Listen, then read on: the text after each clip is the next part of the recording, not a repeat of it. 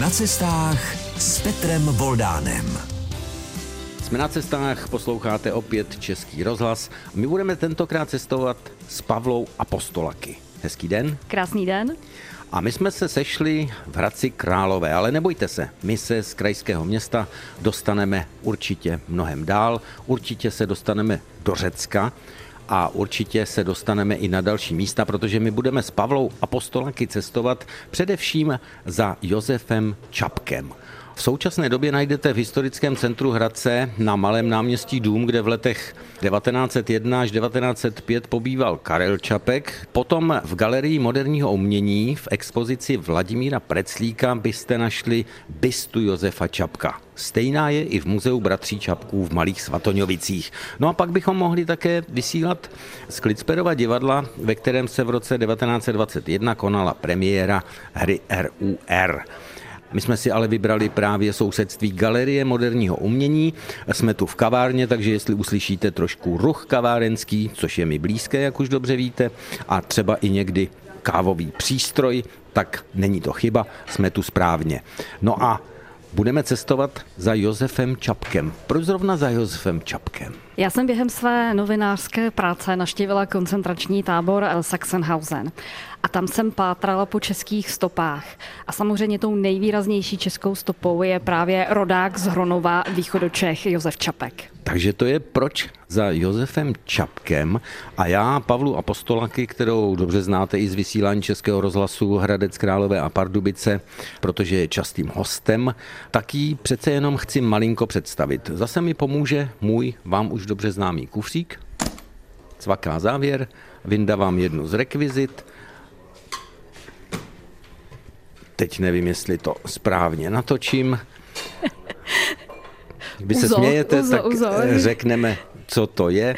Je to tradiční Tradiční nápoj, ano, řecký tradiční nápoj. Já se přiznám, že nejsem jeho příznivcem, mě uzo nechutná. Ale trošku Já jsem, jsem vás teď přenes a, do toho tepla. A na víno. tak to je dobře. Já jsem také spíš vinný, ale to nevadí. Ale Pavla Apostolaky, abyste dobře chápali, že to bude zasvěcené povídání, to je novinářka, která je velice široce nakročena ve svých zájmech. Ona se neomezuje jenom na to Řecko, kde na půl společně s Českou republikou žije, ale ona má cestovalou celou Evropu a nejen Evropu. My bychom si mohli povídat například o Turecku, mohli bychom se přenést do Vídně a to za stopami nejenom tajemství hřbitovů vídeňských, ale třeba za kulinářstvím ve Vídni. To by bylo asi také zajímavé téma.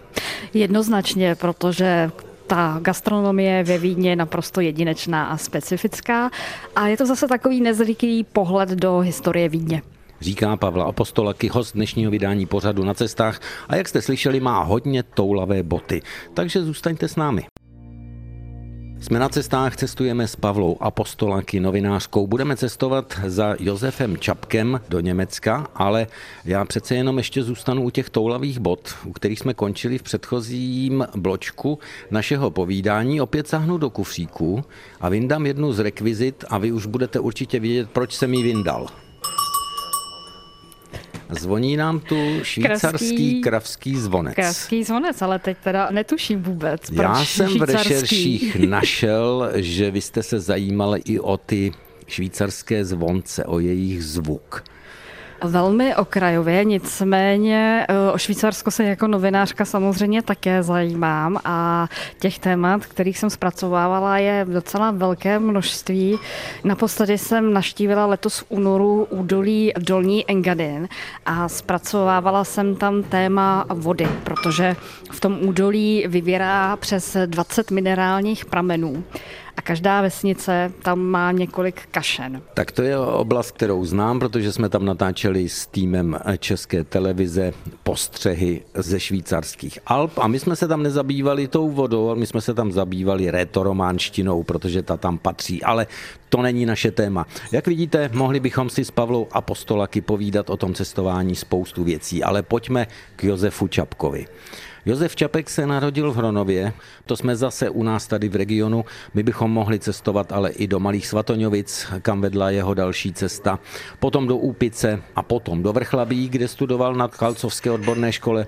Potom se vrátil do Úpice jako dělník, no a pak už přišla Praha a Umprum, pak přišla Paříž, pořád cestujeme s Josefem Čapkem, ale my z té Paříže, kde nasával ty vědomosti a dovednosti a vůbec všechno, co se týká výtvarného umění, kdo si nevybavujete Josefa Čapka, tak se podívejte na naše webové stránky anebo si najděte naprosto čitelný výtvarný rukopis. Ale my začneme to naše putování za Josefem Čapkem také v České republice. Začneme ho v roce 1939, 1. září v Želivě u Humpolce. Proč? Tam Čapek trávil svůj čas na letním bytě. A jelikož on už byl dávno na hledáčku nacistů, protože německé spravodajské služby o něm vedly záznamy pro jeho protihitlerské názory, kresby a články, tak se stalo to, že v rámci akce Albrecht I právě gestapo eh, zatklo jak předem vytipované a evidované nepřátelé nacismu, tak i eh, Josefa Čapka. A je to pravda, oni tam byli s manželkou Jarmilou Čapkovou na letním bytě, byli tam v podnájmu, jezdili tam docela rádi, protože se jim tam líbila ta Vysočina, ta oblast, ono jim to trošku připomínalo i ty východní Čechy, takže to bylo pro ně zajímavé. No a v hledáčku tehdy gestapa musel být, protože on pracoval od roku 1921 do roku 1939 eh, jako výtvarný redaktor Lidových novin novin a tam se objevovaly protifašistické karikatury, takže samozřejmě, když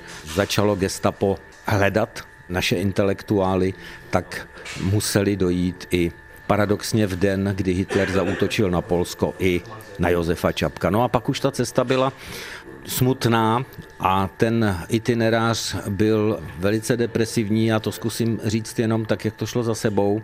Pankrác, Dachau, Buchenwald, potom Berlín, Sachsenhausen a závěr Bergen-Belsen, koncentrační tábor.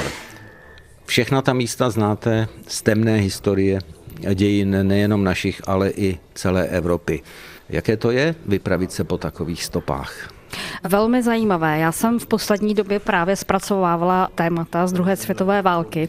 Byla to hodně specifická témata, jako například Oscar Schindler, Silver A, Osovka, anebo také zvířata v nacistických službách. A když jsem měla tu možnost odjet na novinářskou cestu právě do Německa, neváhala jsem ani minutu a domluvila jsem si návštěvu v koncentračních táborech Sachsenhausen a Ravensbrück. Abychom posluchače Českého rozhlasu trochu uvedli při tom cestování do té mapy, tak Sachsenhausen k němu se přidává ještě další název Oranienburg.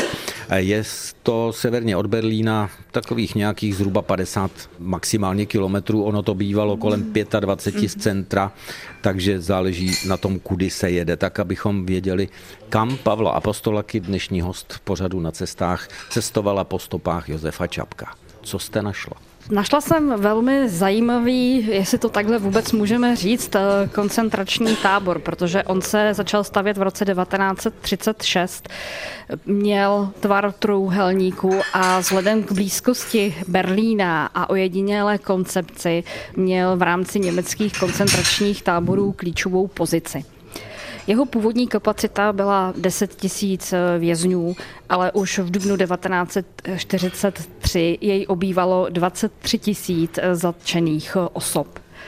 Samozřejmě hlavním úkolem vězňů byla velmi tvrdá práce pro podniky SS, stavební i později pro zbrojní průmysl. K těm obávaným pracovištím patřil zejména Klinkenberg, největší továrna na cihly a další stavební materiál eh, v Evropě v těsné blízkosti tábora.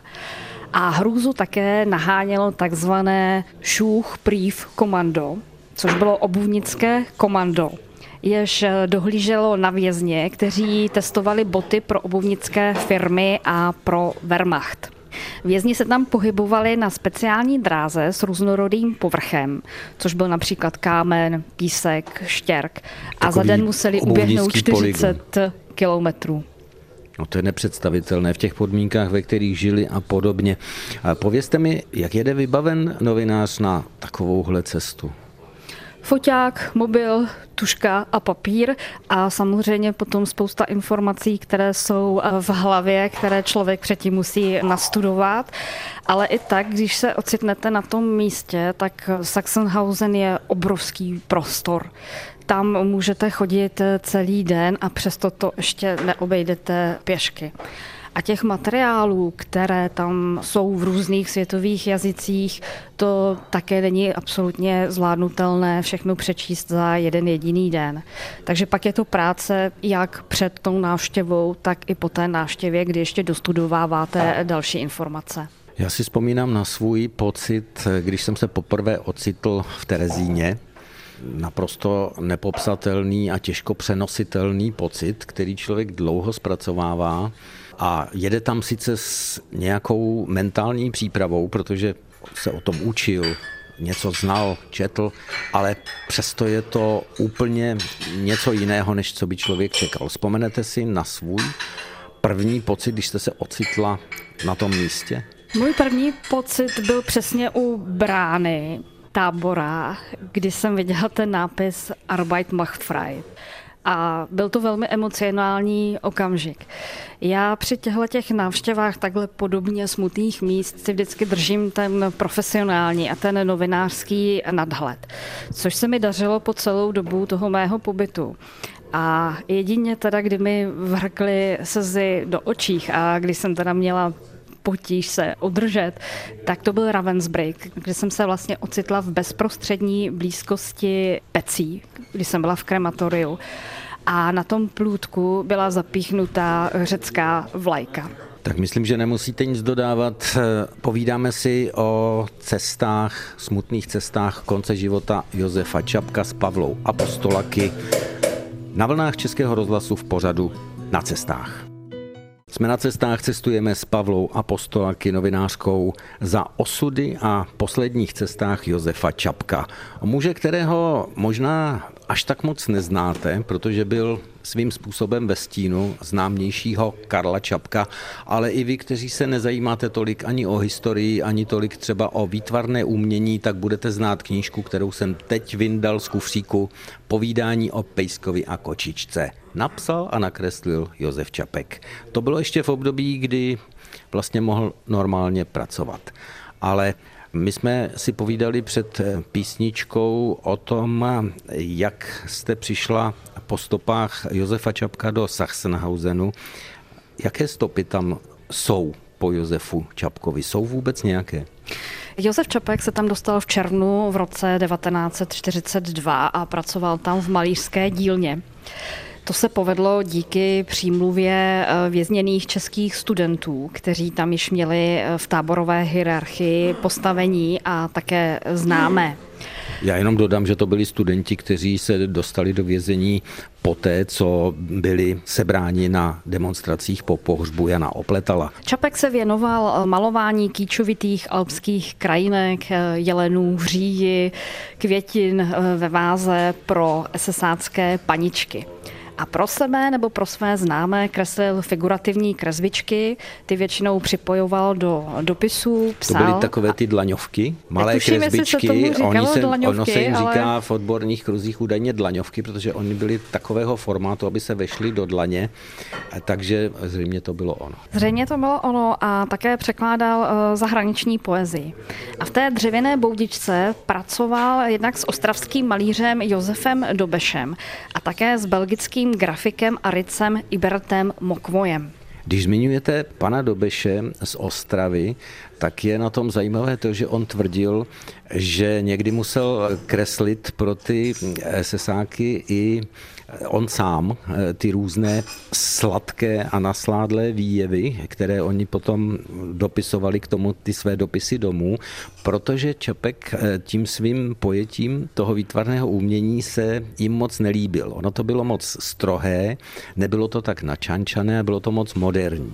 A hlavně Čapek byl z těch kresbiček eh, velmi otrávený. Rozhodně to eh, nebylo to, co chtěl malovat. Tak eh, Dobeš velmi často za něj zaskakoval a právě maloval ty kýčovité krajinky. Je něco tedy k vidění v tom Sachsenhausenu?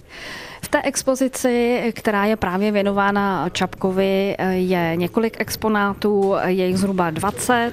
Jsou tam vystaveny jak jeho malby, dopisy, tak i koleda, kterou právě napsal o svých posledních eh, Vánocích, které v koncentračním táboře strávil. Asi to je výstava, která mm, příliš optimismu v člověku nevzbuzuje. Eh, musím říct, že to nepůsobí zas tak eh, depresivně. Zkrátka představme si jenom dřevěný eh, domek a v tom domku jsou právě ty jednotlivé exponáty, kde jsou k ním napsané texty. Takže tohle rozhodně není nic, co by zazbuzovalo nějaké chmury nebo nějaké depresivní myšlenky. Naopak je to spíš to zajímavé, co se tam člověk o Čapkovi a jeho pobytu v Sachsenhausenu dozví.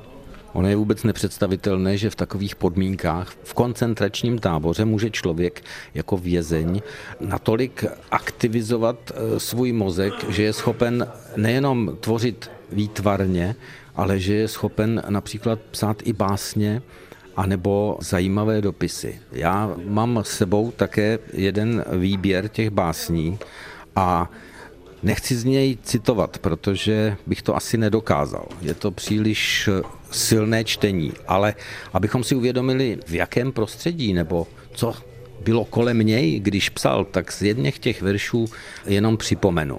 Je to báseň, která chválí spánek, protože ten, jak píše Josef Čapek, ho nikdy nezradil, aspoň chvíli ho vždycky jako vězně i ostatní navštívil a ve stoje jsme spali na tvrdé zemi, pryčnách, s námi uléhal po celých sedm týdnů, nesvlekl šaty, prádlo neměnil, ukrutný žalář. Ano, ale tohle se odehrálo v té berlínské věznici gestapa na Placu, kde Čapek vlastně několik dní si vůbec nemohl sednout a další týden trvalo, než dostal vůbec svůj kavalec, který byl plný vší a štěnic. Přesně tak, to jsme právě na cestách nejenom cestujeme do Sachsenhausenu, ale připomínali jsme už, že na jeho pouti byl koncentrační tábor Dachau u Mnichova a abych toho nebylo dost, tak Buchenwald u Výmaru, no a pak samozřejmě také ten Berlín. On ten konec potom přišel v Bergen, Belzenu, kam byl převezen 25. února roku 45. Mě na tom fascinuje to, když jsem si přečetl, že tam cestoval jako ostatní vězni na otevřených úhelných vagonech v mrazu. To si člověk představit vůbec nedovede. Hlavně Čapek tam vůbec cestovat nemusel. On mohl v táboře zůstat, což byl cíl těch zkušených hetflingů, zůstat na místě a vyhnout se transportu do jiných lágrů. Čapek váhal, nakonec se pro ten transport eh, do Bergen-Belsenu rozhodl s tím, že to v Sachsenhausenu není jisté, že SS je můžou kdykoliv vyhnat eh, na plac a postřílet je. A toto rozhodnutí se ukázalo jako osudové, protože v Bergen-Belsenu zemřel v dubnu 1945 na tyfus. 15. dubna osvobodili Bergen-Belsen britské jednotky a vojenský kameraman pak zachytil chvíli, kdy buldozer nahrnoval radlicí stovky vyhublých mrtvol do vyhloubené šachty a právě tam někde spočinulo tělo 58-letého Josefa Čapka. To jsem právě chtěl připomenout, bavíme se o době, kdy bylo Josefu Čapkovi pouhých 58 let. Po jeho stopách se vypravila především do Německa Pavla Apostolaky dnešního spořadu na cestách na vlnách Českého rozhlasu. Jsme na cestách s novinářkou Pavlou Apostolaky a cestujeme po stopách Josefa Čapka. Především po stopách jeho smutných posledních dnů. My jsme před písničkou hovořili o Bergen, Belzenu, kam se vypravila vlastně i Jarmila Čapková krátce po válce. Vy jste ale po stopách Josefa Čapka necestovala jenom za hranice. Bylo to jenom kousíček od Hradce Králové a to i v Malých Svatoňovicích, kde jsem navštívila muzeum, které je zasvěceno Karlovi i Josefu Čapkovi. Zase jsem tam načerpala spoustu informací a hlavně jsem si tam třeba i uvědomila ten eh, odkaz Josefa Čapka pro další generace, protože on měl možnost eh, odejít do emigrace. Dostal nabídku z Anglie od jednoho spisovatele a také odmítl si opatřit eh, Nansenův pas. A svoje počínání komentoval slovy. Odporuj zlu, nebo bys mu pomáhal. A to si myslím, že je opravdu široký odkaz i do současné doby. Určitě, já bych k tomu jenom dodal jednu myšlenku, kterou publikovala manželka Josefa Čapka, Jarmila Čapková, právě ve spojitosti s tou emigrací. Podle ní její muž Josef Čapek říkal, že chce žít život jako všichni ostatní příslušníci tohoto národa, nechce být nijak privilegován nebo z toho výjimut a proto, že neodešel do zahraničí. Tahle ta cesta by se mu nelíbila. Ale já bych se chtěl vrátit k tomu, že eh, vysíláme ve východočeském regionu převážně a tam je víc momentů spojených nejenom přes Josefa Čapka právě s tím východočeským regionem. V Sachsenhausenu se ocitli nejenom čeští studenti, kteří se účastnili demonstrace po pohřbu Jana Opletala, ale byl tam také internován pozdější komunistický prezident Antonín Zápotocký, eh, režisér Juraj Herz a také novinář eh, Ivan Herben. Ale eh, pojďme k těm stopám, které vedou do východních Čech. Čapek eh, v Sachsenhausenu se také setkal s jedním eh, z krajenů, ale ten byl na druhé straně. Jednalo se o SS eh, Untersturmführera Aloise Gaberleho, který pro Čapka zřídil ateliér, kde pro účely nemocnice maloval anatomické tabule. Gaberle pocházel z Olešnice Debrného u Hostiného. Uměl dobře česky a k Čapkovi se po celou dobu jeho pobytu choval slušně. No, já si myslím, že to bylo hlavně spojeno také s tím, že už přece jenom eh, na frontách se ledy lámaly, Němcům teklo do bod, takže někteří z nich začali přemýšlet o tom, že by se jim třeba hodilo i svědectví o tom, že nebyli až tak úplně zlý. Gabarle rozhodně nebyl žádný anděl. On se tam podílel na mnoha experimentech, eh, lékařských tedy experimentech na eh, vězních.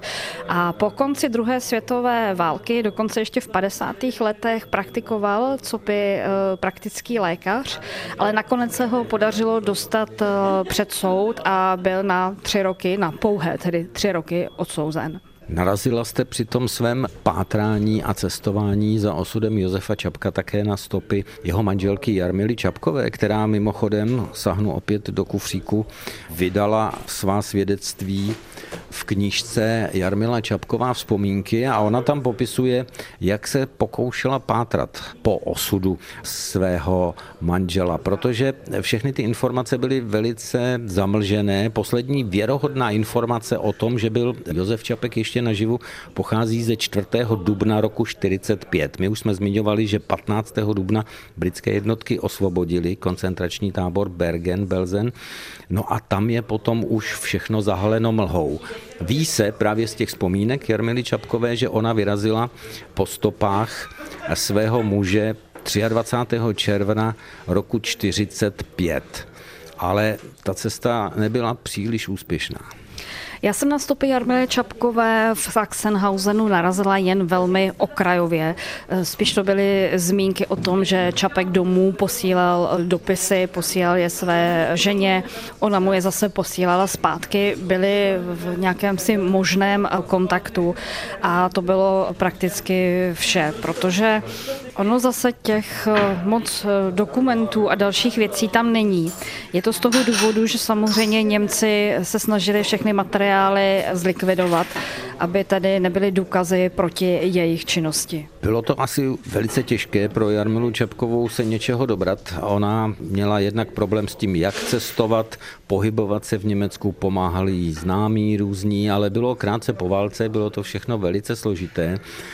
Takže ta její první cesta nebyla příliš úspěšná. Ona ale eh, se nechtěla smířit s tím, že žádné informace nejsou, tak v létě roku 1947 vyrazila znovu a pátrala až do poloviny prosince roku 1947. Opět se jí nepodařilo sehnat něco věrohodného, měla různé protichůdné výpovědi. Někteří spoluvězni nebo lidé z okolí těch koncentračních táborů tvrdili, že ještě 13. dubna viděli Josefa Čapka naživu, ale konec toho pátrání byl velice smutný. Úředně byl Josef Čapek prohlášen za mrtvého v roce 1947 a víc nevíme. Kdybychom chtěli putovat po stopách Josefa Čapka vlastně po těch destinacích smutných, které jsem tady citoval, tak bychom končili u symbolického hrobu na Vyšehradě.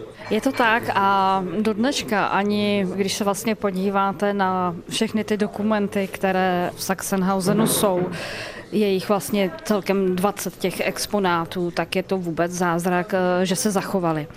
Já jsem dokonce mluvila s jednou svojí známou, která mi říkala, že její dědeček byl také vězněm eh, v Sachsenhausenu a když jsem se jí ptala, jestli ví nějaké informace od dědečka, tak mi odpověděla, že od té doby, co se dědeček vrátil z koncentračního tábora, vůbec o tomto tématu nemluvil. To trauma bylo tak velké, že nechtěl s nikým o tom vůbec mluvit. Pak jsem třeba v Sachsenhausenu pátrala i o jedné velice zajímavé polce, o Agněšce Pilchové, která byla jasnovitkou. Dokonce prezident Masaryky chtěl angažovat eh, do svých služeb. A taktéž v archívech eh, jsem v Sachsenhausenu i v těch eh, dalších vlastně materiálech vůbec nic nenašla, protože tohle všechno nacisti zlikvidovali ještě předtím, než odtáhli z tábora. Převážně jsme dnes na cestách z Sachsenhausenu kousek pár kilometrů severně od Berlína. Je to možná zvláštní otázka, ale zeptám se, co jste si přivezla z téhleté cesty? Nemyslím ani tolik materiálně asi. Já myslím, že je to takové memento mori, že e, stále bychom měli připomínat tuhle dobu. A co mě příjemně překvapilo právě při mé návštěvě koncentračních táborů, bylo to, že jsem tam viděla velký počet e, mladých lidí, což je velmi dobře, že se o tuto tématiku zajímají protože vidíme, že dnešní svět je poněkud bouřlivý, nestabilní, teoreticky se eh, může stát eh, cokoliv během jedné jediné chvíle. A je dobré, aby mladá generace o tomhle všechno věděla a aby znala všechny ty hrůzy, které eh, byly spáchány, aby se už nikdy nic takového neopakovalo. Říká novinářka Pavla Apostolaky, se kterou putujeme v našem pořadu na cestách po stopách Josefa Čapka v kavárně v těsném sousedství Galerie Modern moderního umění v Hradci Králové a náš pořad se pomalu blíží do finále. Cestovali jsme dnes v pořadu na cestách s Pavlou Apostolaky, novinářkou, která napůl žije v Řecku, napůl v České republice, převážně ve východočeském regionu a cestovali jsme po stopách Josefa Čapka.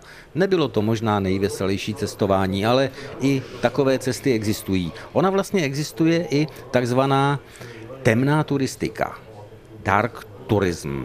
Tam bychom mohli asi návštěvy koncentračních táborů zařadit, ale patří tam například i turistické cesty do Černobylu. Málo kdo si možná uvědomí, že třeba v roce 2016 navštívilo místo havárie atomové elektrárny 24 tisíc turistů. Pro mě to tehdy byla naprosto nepochopitelná informace, protože jsem na Černobyl jezdil jako zpravodaj rozhlasový několikrát Nebylo to příjemné natáčení na místech, kde se odehrála tahle ta tragédie v roce 1986, ale to byly cesty, které měly osvětlit to, co se tam stalo a co bychom si z toho měli vzít. Tak jako třeba cesty na jiná místa, Semipalatinsk, místo jaderných výbuchů pokusných, nebo třeba jak jezdí lidé do Hirošimy. Ale to podle mě jsou cesty smysluplné, tak jako navštěvujeme třeba Pompeje pod Vezuvem, protože chceme vědět, co se v historii stalo, co nás ovlivňovalo, ať už přírodou, anebo naším konáním. Jak vidíte tyhle ty temné turistické cesty vy?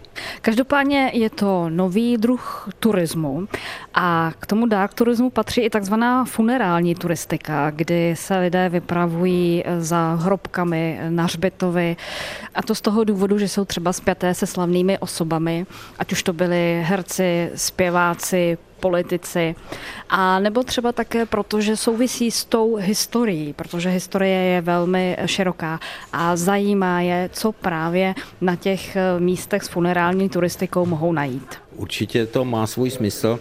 Já vidím stinnou stránkou té temné turistiky to, když vyrazí někdo právě třeba do toho Černobylu a jede tam jenom jako lovec senzace, aby mohl vyprávět, že byl na Černobylu a že si tam udělal selfiečka, víc o tom problému vůbec nic neví, nic jiného si neodnese a podobně. Ale to je něco podobného, jako se v našem regionu vyskytují takzvaní hledači, kteří hledají artefakty spojené třeba s bitvami roku 1866 tady v regionu. Někteří z nich je dávají do sbírek a pak jsou takoví, kteří je prodávají do zahraničí a chtějí na tom zbohatnout. S tím se bohužel budeme setkávat, protože eh, dnešní doba, kdy jsou sociální eh, média a lidé chtějí samozřejmě si dělat eh, selfie, budou si je dělat právě i na těchto posvátných nebo sakrálních či funerálních eh, místech. Ale já si myslím, že to právě svědčí o úrovni eh, těchto lidí, protože ten, kdo se o to zajímá do hloubky, si samozřejmě nafotí nějaké fotky, ale nebude je využívat co by selfie na sociální sítě.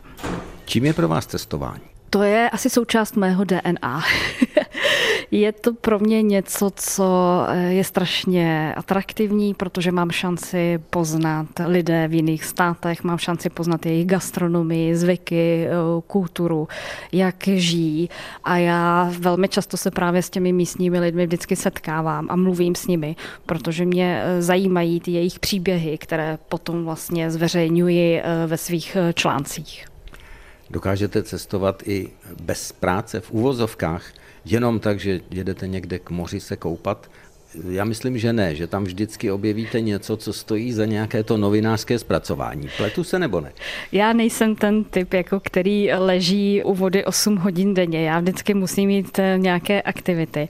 Nicméně dokážu samozřejmě oddělit to cestování pracovní a soukromé protože eh, když jsem na prestripu, mám totálně nabitý itinerář minutu po minutě a les, kdybych se třeba zastavila na nějakém eh, místě, dala si tam kafe a jen tak hodinu lelkovala což ale v rámci toho programu není možné. Takže potom, když cestuju soukromně, tak si užívám to, že sice poznávám, dělám různé aktivity, ale mám eh, čas na to si právě třeba dát tu kávu a někde v klidu 60 minut si vychutnat to okolí a nasát tu okolní atmosféru. Tak to máme podobně. To bylo vlastně vyznání a moto cestování novinářky Pavly Apostolaky, se kterou jsme cestovali po stopách Josefa Čapka. Já se k němu vrátím jenom takovou spíš parafrází citátu, protože ho určitě neřeknu přesně, ale on v jednom momentu napsal, život je od toho, aby se žil teď. Tak ho žijte a cestujte. V pořadu na cestách se s vámi loučí Pavla Apostolaky. Naschledanou a také Petr Voldán, který se s vámi těší opět naslyšenou za týden.